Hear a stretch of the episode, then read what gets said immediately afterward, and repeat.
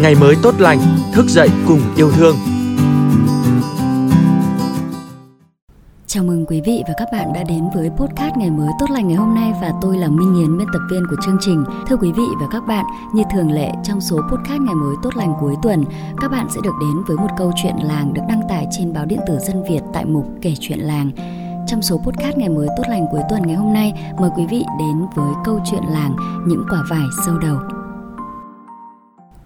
Sáng mùng 1, ra chợ cóc góc phố của khu đô thị, chợt thấy cái xe thồ chở đầy vải sớm.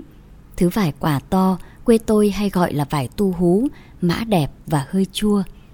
Chị bán hàng niềm nở, mua vải thắp hương đi em, vải đầu mùa đấy. Chạm tay vào một quả vải đỏ au, tôi bột miệng. Chùm này vải hoa nhiều chị nhỉ? Chị bán vải có vẻ không hiểu lắm lời của tôi nói. À không, em quen miệng, ý em là quả vải đẹp ạ. À? Vải hoa là cách gọi của ông nội tôi khi chỉ cho chúng tôi cách chọn những quả vải chín căng, mã đẹp tròn trịa nhất. Đó là những quả vải vừa độ chín, các mắt vỏ nở hồng như những bông hoa, dáng quả đẹp và chắc chắn không bị sâu đầu. Ông tôi bảo đó là vải loại một, loại mà người ta thu mua với giá cao nhất. Tôi nhớ những năm 1997, giá bán vải hoa loại một nhà tôi tại gốc đã từ 11.500 đồng đến 12.000 đồng một cân. Nhà gần trăm cây vải, mỗi vụ vải ông tôi thu cũng vài cây vàng. Bởi khi ấy, giá vàng ổn định ở mức 500.000 đồng một chỉ. Nhà nội tôi quê gốc Thanh Hà, từ thời cụ nội đã chuyển đến sinh sống tại Chí Linh Hải Dương, hai cái nôi của vải thiều xứ Đông – không có trang trại lớn, nhưng ông bà nội tôi cũng có một vườn vải gần trăm cây trên khu đồi sau nhà.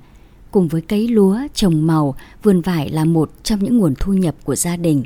Mang tiếng sinh ra ở quê vải, nhưng ngẫm lại có khi phải đến lúc rời quê lập nghiệp, tôi mới được ăn một trái vải hoa.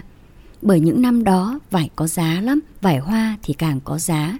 Tất cả những quả vải hoa đều được ông bà và các cô chú tôi lựa chọn cẩn thận, cắt bó gọn gàng để riêng và bán giá đầu.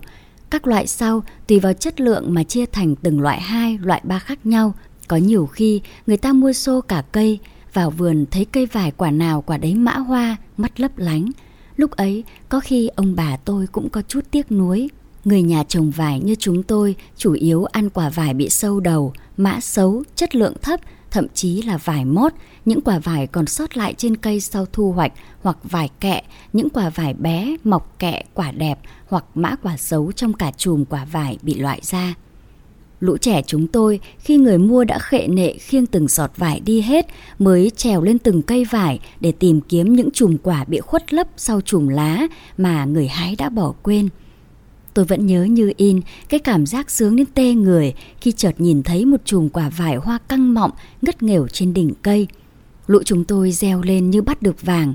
Cái niềm hạnh phúc ngày thơ bé, giản dị thật. Cũng có năm, ông tôi hào phóng để lại nguyên một cây vải, nhưng như cái nếp của người quê tôi, những chùm quả to, ngon nhất được đem biếu tặng, thắp hương tổ tiên hoặc gửi cho con cháu ở xa. Ông bà, cô chú tôi cũng vẫn ăn những quả vải sâu đầu. Vài năm sau đó, khi tôi vào học đại học, giá vải xuống đáy. Ông tôi nói vì nhà nhà trồng vải, người người trồng vải, nên đến mùa nhà nào cũng đầy sân vải. Nhiều nhà ở quê tôi xây lò sấy vải, đến mùa cái mùi vải ngọt khét bay khắp xóm. Nhưng không ăn thua, giá vải vẫn chỉ còn 3.000 đồng, thậm chí còn 2.000 đồng, rồi 1.000 đồng một cân. Ông tôi đành bỏ vườn, sau này, nhiều người hỏi tôi sao nhà có gần cả trăm cây vải hồi ấy lại bỏ đi phí của rời. Của rời thật nhưng công của người, ai đã từng thu hoạch vải có lẽ cũng mới hiểu hết nhẽ đó. Vải thu hoạch dồn dập thường chỉ trong 1 đến 2 ngày và là những ngày hè nóng nhất. Vải ưa nắng trồng chủ yếu trên đồi, lá vải rậm rạp và khía sắc. Vặt sau một cây vải, mồ hôi ai cũng nhễ nhại, đó là chưa kể bị bọ xít đái vào tay, vào mặt, thậm chí vào mắt. Bọ xít đái đến đâu, da cháy sót đến đó. Cũng chính vì thế, công thu hái vải rất cao. Ngay cả khi vải quả bán xuống còn 1.000 đồng một kg thì công hái vải vẫn không thể thấp hơn 200.000 đồng một buổi và cũng không ai nỡ trả thấp hơn. Có lẽ cũng vì thế, mỗi mùa vải chín, thứ làm tôi nhớ nhất không phải là vị vải ngon nơi đầu lưỡi mà là mùi mồ hôi nồng nồng trộn lẫn mùi cháy khét của tóc, mùi của nhựa cây tươi bị tứa, của lá bị dập lẫn trong mùi ngọt của những trái vải sâu đầu được tiện tay bốc ăn trong lúc bó thành từng chùm vải. Đó là thứ mùi đặc trưng của xứ vải quê tôi không lẫn vào đâu được.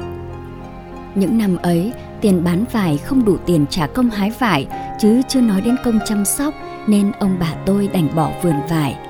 Bỏ vườn vải không phải là chặt cây, phá gốc mà giống vải nếu một năm không dãy cỏ gốc sẽ chẳng còn ra hoa mùa sau nữa. Những cây vải không quả trở thành ô che nắng cho đỗ lạc vừng mà bà tôi trồng sen trong vườn. Thỉnh thoảng cũng có năm như sực nhớ có cây vải ra vài chùm quả lưa thưa.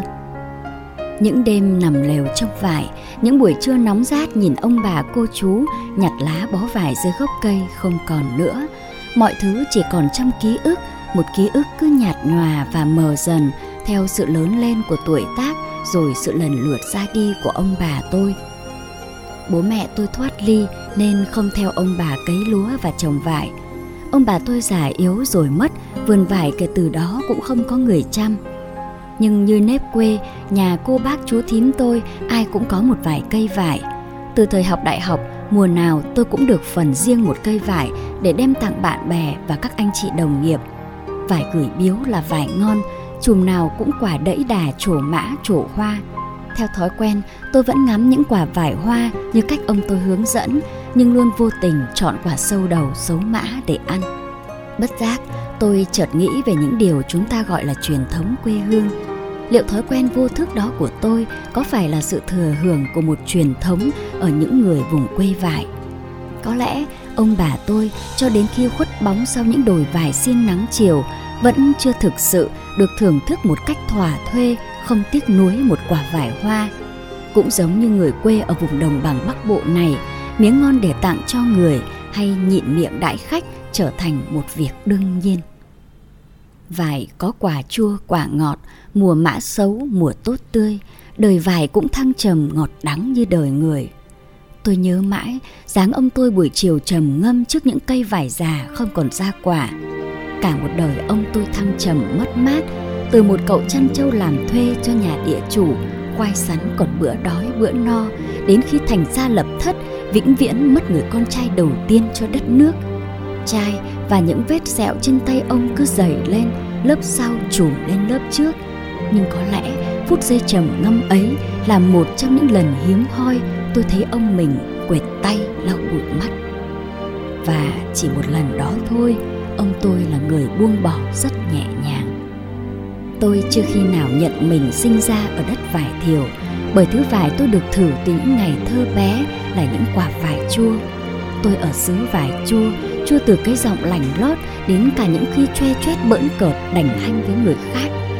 Nhưng tôi vẫn luôn tin rằng đất vải và những người trồng ra những quả vải hoa đẹp đẽ như ông bà, cô bác, chú thím tôi vẫn lặng lẽ cho tôi một chút ngọt ngào lắng động trong chính trái tim mình. Đó là quả vải ngon nhất trong lòng tôi.